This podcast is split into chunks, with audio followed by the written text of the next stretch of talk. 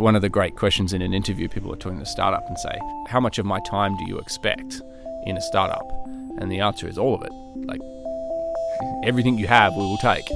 And so when you when you do a startup a little bit later in life, you're you reach your limits faster. But I don't actually think it's necessarily a bad thing because everybody will reach the limits. And so, you know, you can be working 18 hours a day, you still don't have enough hours in the day. And at some point, you're going to have to realize you can't do all the things you're trying to do. Didier Elzinga, founder and CEO of Culture Amp, founding a company that scaling means sooner or later hiring people, quite a few in this case. And when you're pitching to a global market, that means adding the complexities of hiring across continents as well. A quick preface to the next bit Maya Angelou is an American poet, memoirist, writer, and prolific contributor to culture. Kanye West, Nicki Minaj, and Tupac Shakur, among others, credit her as an inspiration. If you saw Bill Clinton's inauguration back in 1993, Angelou was there on the steps of the Capitol building to recite her famous poem, On the Pulse of Morning. Your country, and say simply, very simply, with hope, good morning. One of the things that's more important to me more recently when I think about how do you motivate and engage people across multiple offices and lots of people in the company, there's a Maya Angelou quote, which is, I won't remember what you said, I won't remember what you did, but I will remember how you made me feel. And focusing on that in communication that my job is to try and make people feel a certain way rather than necessarily to for them to remember the exact words I used or, or, or what it was that we were talking about. I'm a bowerbird for quotes. I love the I love these things. This episode, we hear from three employees at Culture Amp, a few others as well, about joining, contributing to, and growing with the company. The first, actually the first employee at Culture Amp, you know him already. Jason again, riffing on what it's like to be in a startup here in Melbourne. From last episode, where the team picked up Adobe as a client and pretty much the whole company went to California, caught the Caltrain, and made it all happen. You're a doctor. Uh, yeah, one of those non-medical doctors. So, so some people say that's not a real doctor, but I have a PhD. The second, but not the second employee, someone who joined Culture Amp about two and a half years ago. She was working with the founders in the co working space. My name's Nicole Dominic. I am a designer here at Culture Amp. More than two and a half years is long enough to see a huge change in the company. It's to me, I kind of just sometimes describe us as a, a grown up startup. And one of the most recent hires based in the US. My name is Stephanie Sutton. Stopping by Melbourne to meet everybody at the head office here. I am from Alabama in the US. I am in my fourth week with Culture Amp, so brand new. Stephanie was approached by a recruiter through LinkedIn and made it through the interview hoops.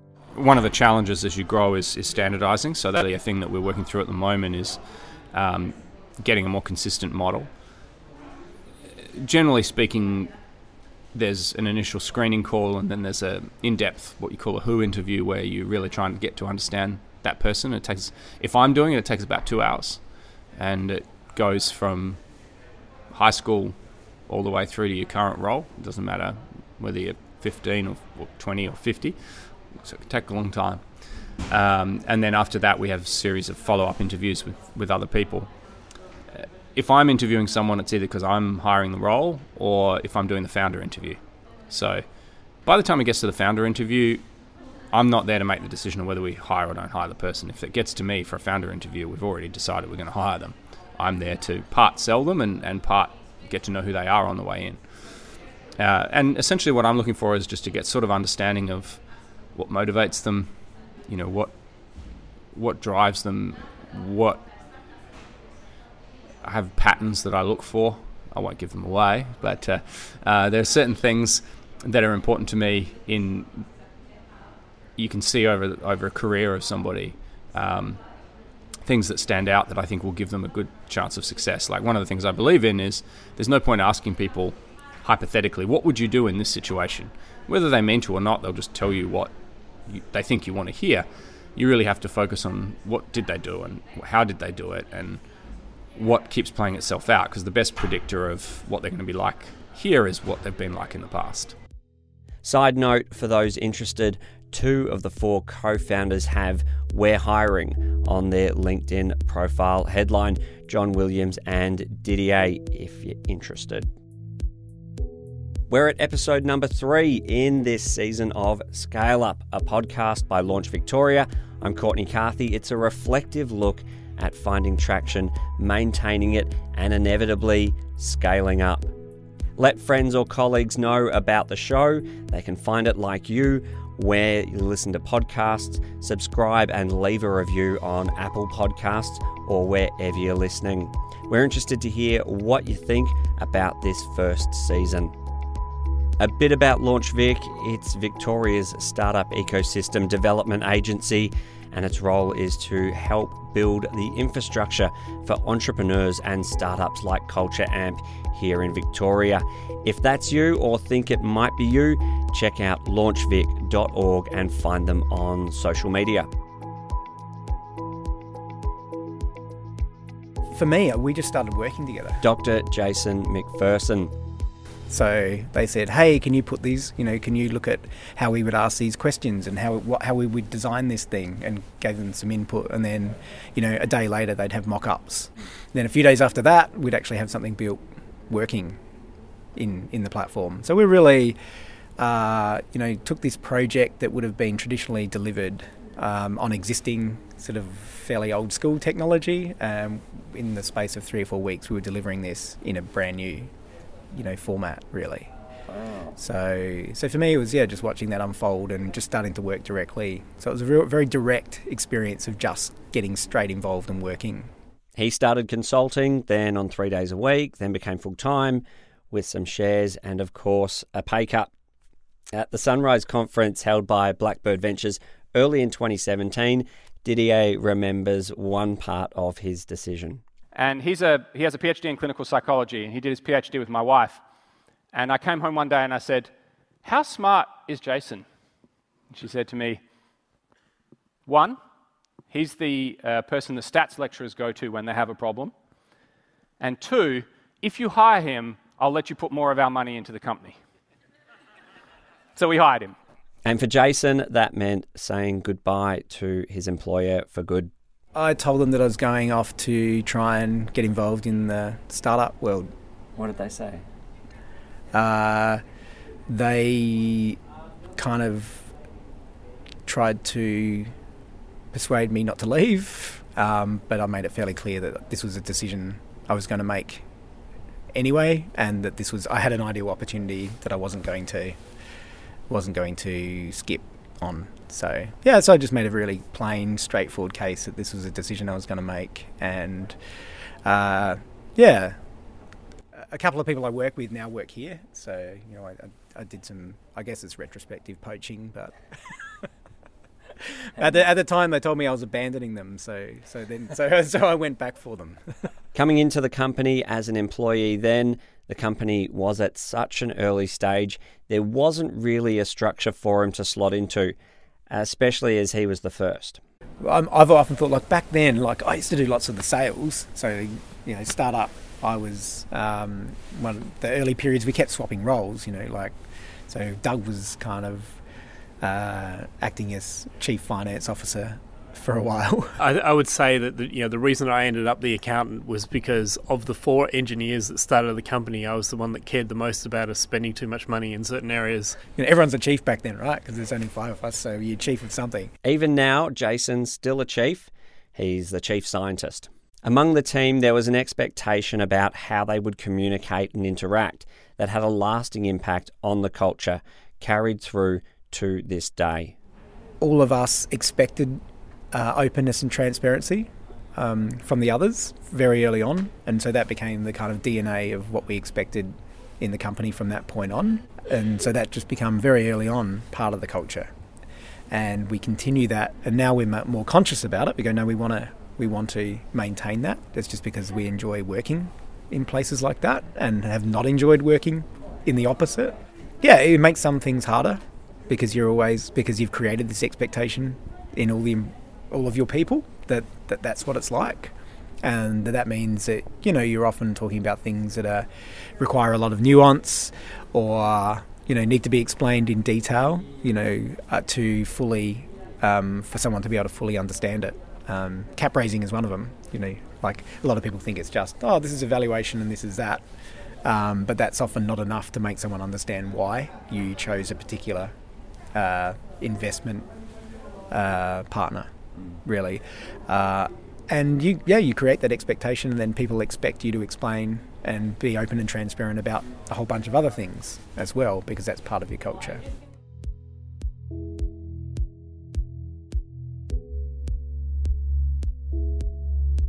The culture of Culture Amp is is one that's really collaborative and open and honest. This is Nicole Dominic, a designer at Culture Amp. She joined about two and a half years ago in the co working space and has probably made the most visible impact on the company outside its founders. Had a chat with Didier, and he was like, okay, how long do you think it would take to come up with, you know, a new kind of Culture Amp brand? And I, I paused for a minute and went, I think it's going to take me about a month. and he was like, okay, great, you've got a month. And I was like, oh, shit.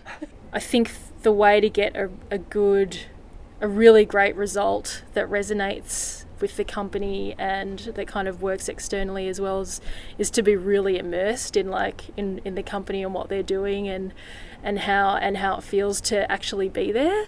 In the beginnings, like I guess starting at at Culture Amp, there's a bit of a there's a few different steep learning curves. One of them is actually learning about how the product works and what it does and all of its sort of complexities. I mean, the awesome thing about about Culture Amp is that the technology and the design and and all of our kind of psych experts make this really complex thing feel easy for the customer to use.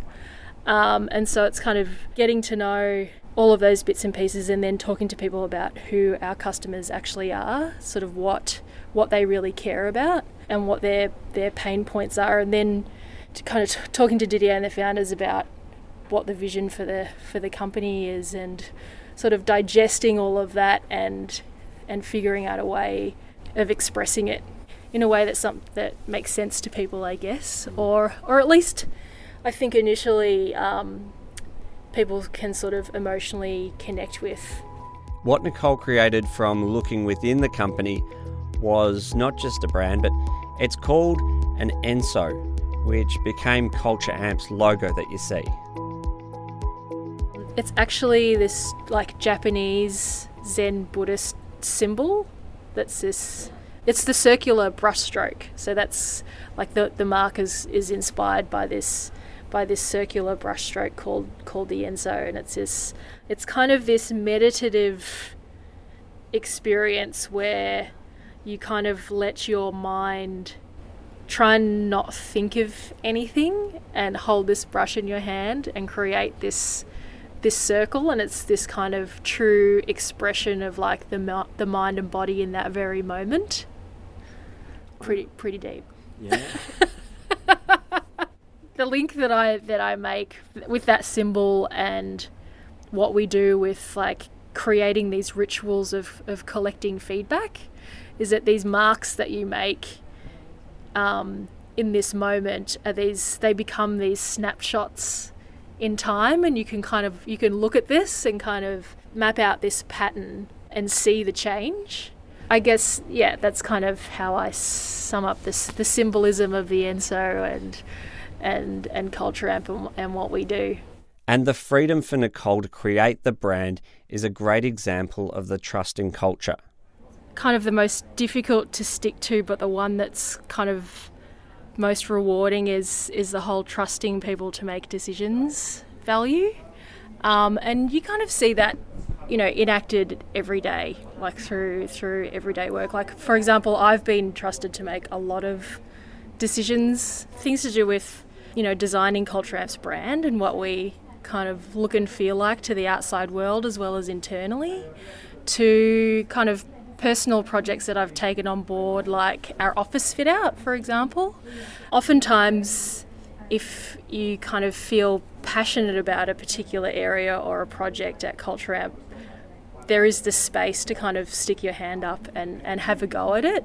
And people really kind of appreciate that passion and that enthusiasm and know that particularly if it's the first time you're doing something here, which I think for most of us, the jobs that we're doing here at Culture Amp, we've probably never done before. You're going to make mistakes, and that's kind of that's part of the whole process. Um, and I th- and what we try and what we we're really conscious of doing here is setting up an environment where people feel okay to try new things.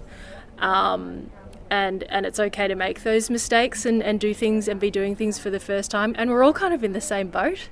Which is necessary when one of the functions within the company is to help employees grow as best they can. And we've we've had kind of discussions here amongst um, the design practice about, I guess, what we can do to to kind of surface and elevate product design in Melbourne because it's a rel- it's still a relatively new profession. And we find that when we're like recruiting for, for product design roles, it's it's tricky to find people who are, who have been doing it for a while, and so it's definitely something that we've that we've thought about. Well, we feel like Culture Amp is a great environment to actually train people up, and so if we hired juniors or, or people who hadn't had a lot of experience in product design, maybe they were graphic designers, maybe they were kind of on more the industrial design and user experience spectrum and, and had an interest in, you know, what does a career in product design look like? What does it look like um, to work at a, at a tech company in product design? That we're, we're kind of a, a good place to, to cultivate that.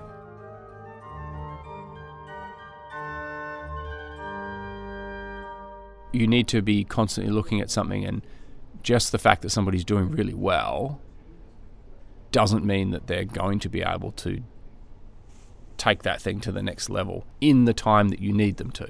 So what's happening is, you know, you're managing X, you know, hundred clients, and you're like you're doing that great, but now we need you to manage a thousand clients, and you know, would you be capable? Well, usually, yes. That's why you're doing the hundred because you're growing really quickly and you're very smart and very good at it.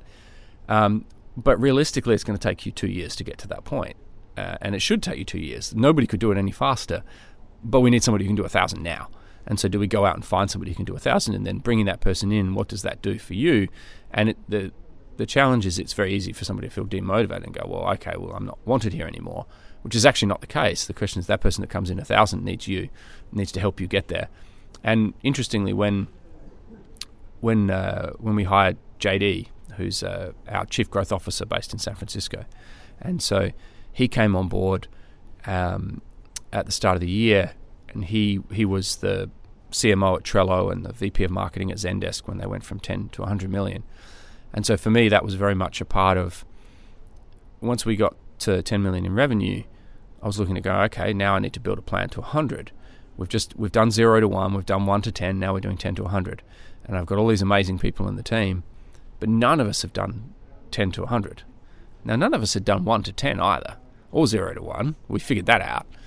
And so I went out to market looking for somebody that had done the journey but and had scars we wouldn't have to earn, but wasn't so scarred they couldn't be flexible, couldn't come in and, and work with us. And when I was talking to the team, I was saying, okay, I want to bring this person in, and it's not me bringing somebody in over the top of you to push you down. It's actually to say, what if we could find somebody like right now I'm spending 10, 20% of my time on the, say, with the customer team, my sales and marketing, etc. I'm spending 10, 20% of my time. What if we could get somebody who could spend 100% of their time and was 10 times better than me? So it's actually not about um, necessarily leveling up the senior people that reported to me. It was actually about leveling me up by bringing somebody in who could take what I was trying to do and do it better. And that I think has worked really well. And it's been a really great experience for us as a company.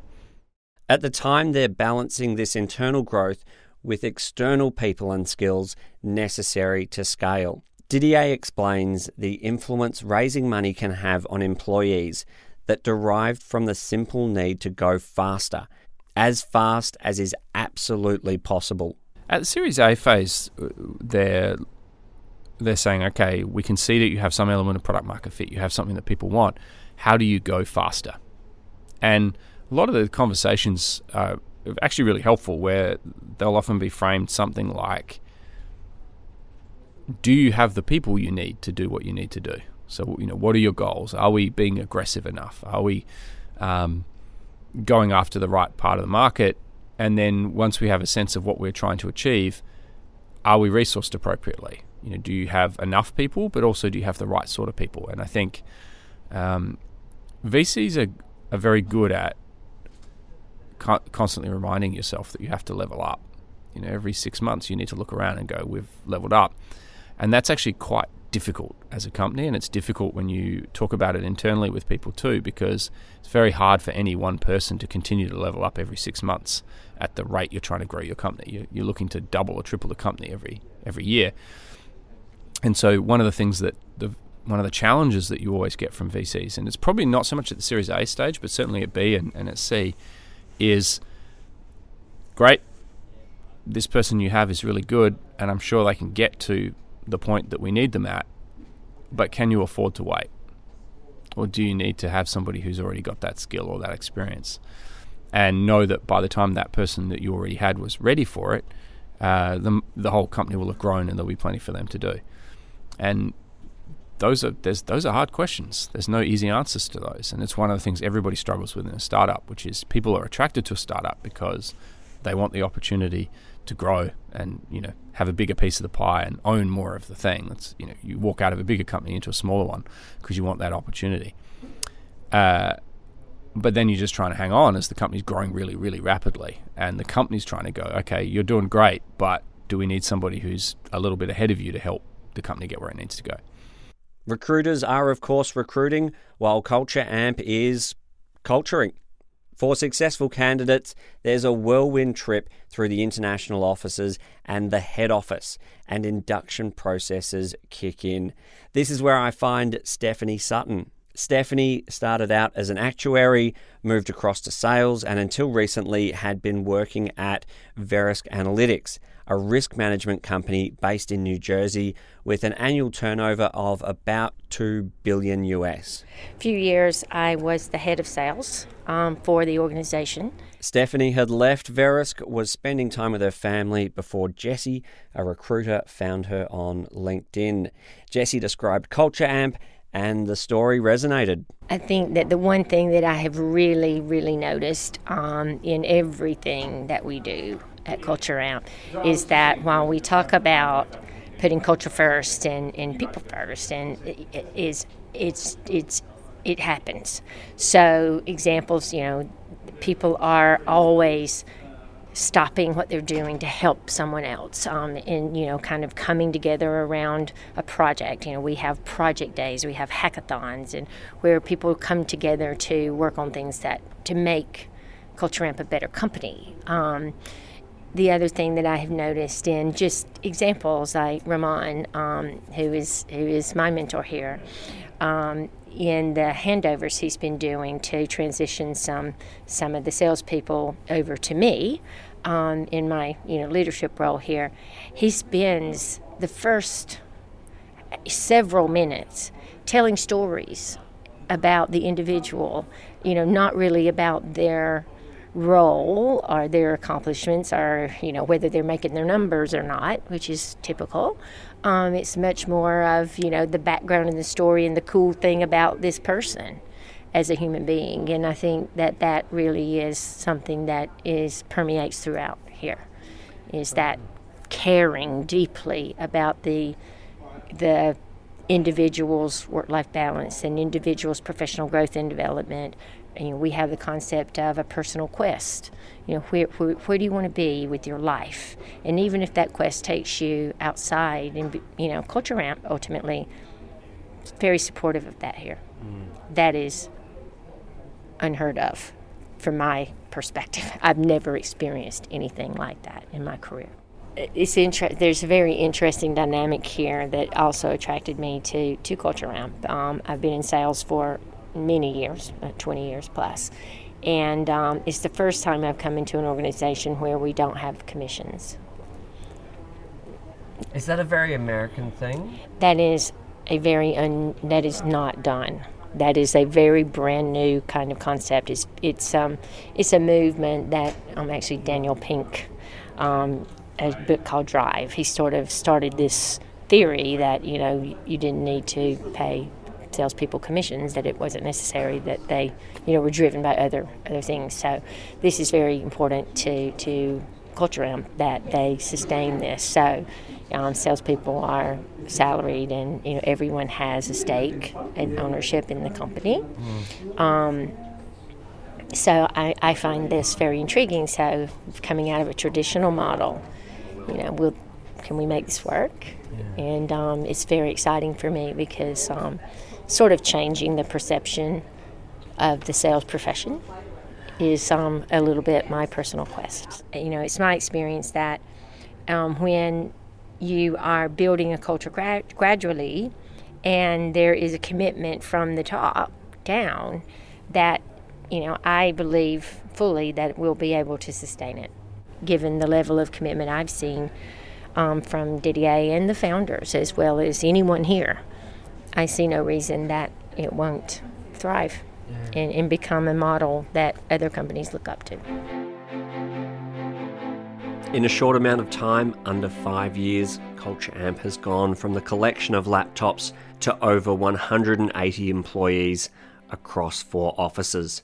The difference in their experience, punctuated by when they joined the company, obviously a business of four people is different from a business of 20 and vastly different from a business with close to 200 but there's a consistency that's thoughtfully maintained, initiated by those who started the journey early and carried on by more recent hires. Management consultant Steve Pell works with Culture Amp from a couple of floors above. He says there's something noticeably different about what they're doing compared to startups in other cities where many high growth companies have come before them if you look at how most people do that order of magnitude growth from 1 to 10 to, to 100, the order of magnitude growth is comes by replacing people because people just can't keep up with the internal rate of growth. These guys are saying we don't want to do that by replacing people. We want to grow our people at that pace. That is phenomenally hard. Like there's a lot of organizations who sell basically culture or better culture who would talk about things like that on their blog or they talk about that in their podcast that organisations might be more family friendly by having the CEO say it's okay to go home with go home to pick up your kids from school or whatever. But then to have that happen in like to have the that actually happen in the organisation and be internally consistent about it and do it is not something you see a lot. You see the marketing message a lot. You don't see the actions a lot. Nicole's impression of the company, how she sees Culture Amp from something quite new and small to something much more mature, but still agile. I kind of just sometimes describe us as a, grown up startup. So, and I think the move to this office in particular was a bit of a was a bit of a milestone and a mark in time that kind of symbolizes our maybe moving into teenage hood or something from like early early startup. And yeah, I guess in in terms of a vibe, there you know where there are 130 odd people in the company now, and we are you know spread across four locations around the world. It definitely doesn't feel scrappy, but there definitely is still an element of kind of hustle and people kind of you know wanting to get things done you know, quickly and and iterating really quickly and and making mistakes. So all of those sort of startup values or those buzzwords that you that you hear bandied around when talking about startups is definitely um, I feel like it's it's definitely still alive at Culture Amp. Um, and now really it's a it's it's trying to get the balance right between keeping that that kind of you know hustle and that pace up whilst you know realizing that as we grow and get bigger we're going to need more systems and processes that's actually going to help with that growth and not necessarily slow us down. So yeah, I think I think that's been an interesting change, like over the last over the last couple of years. When we did our uh, sort of welcome to the new office party, the thing I opened with because it was a Friday night, I think, uh, was to just thank everybody for being there because at the end of the day, we we borrow the time we have at work from people that are much more important to us than the work is. It's very easy to forget that. Um, but I think it's important for us as a workplace to recognize that that's what we're doing and give people a reason that when they're here, it should be important and valuable, uh, and then they have somewhere to go, and that we should try and make that work if we can. I know I do. I, I actually was in San Francisco a few months ago, and uh, I gave a talk at. We had a dinner, so invite everyone out to dinner, and I got up and said that the night before I'd been in the office at like 11 o'clock because I'd left my bag in the office and I'd gone out to a dinner and I'd come back to pick up my bag and I looked around and particularly at night it's it's either really early in the morning or late at night when everyone's gone and I just sort of look around the floor and you see all these computers and you see all people's stuff and desks and stuff written on the walls and meeting rooms and uh, you go wow like you know in some way I contributed to all of this. All of this is here because I set off on this crazy journey. Uh, and that's really humbling. It's actually incredibly humbling to look around and see all these people are investing their energy in something they believe in, and you help set the stage for that. That that's pretty cool. And there, there was a tipping point actually in our previous Melbourne office where I walked into a meeting room to take a call, and I looked up at the whiteboard, and I realized that I couldn't work out who'd written it, and I couldn't even work out what they were actually necessarily doing, um, and had my name on it. And I was like, oh wow, we've reached a tipping point now where I don't know somebody's doing something that I'm not aware of, uh, that I'm going to be involved in at some point. That's kind of cool. Next episode, we step back a few years where the team finds a term sheet in a Sydney taxi no way, come on. Thought he thought he was having us on, but uh, it turned out, yeah, it was uh, we'd been given a term sheet. But there's more to it, of course. It's all about raising venture capital and the impact it's had on Culture Amp, along with a special guest. You might know him already if you're part of the community. Bill Bartee. I'm uh, co-founder of Blackbird Ventures and also now running Main Sequence Ventures, which is CSIRO's venture fund. When somebody asks you at a party or a function, how do you describe yourself? Uh, I describe myself as uh, an assistant to the best companies I can invest in. Subscribe and tell a friend, leave a review, and share the podcast on your socials. I'm Courtney Carthy. Thanks so much for listening to Scale Up from Launch Victoria.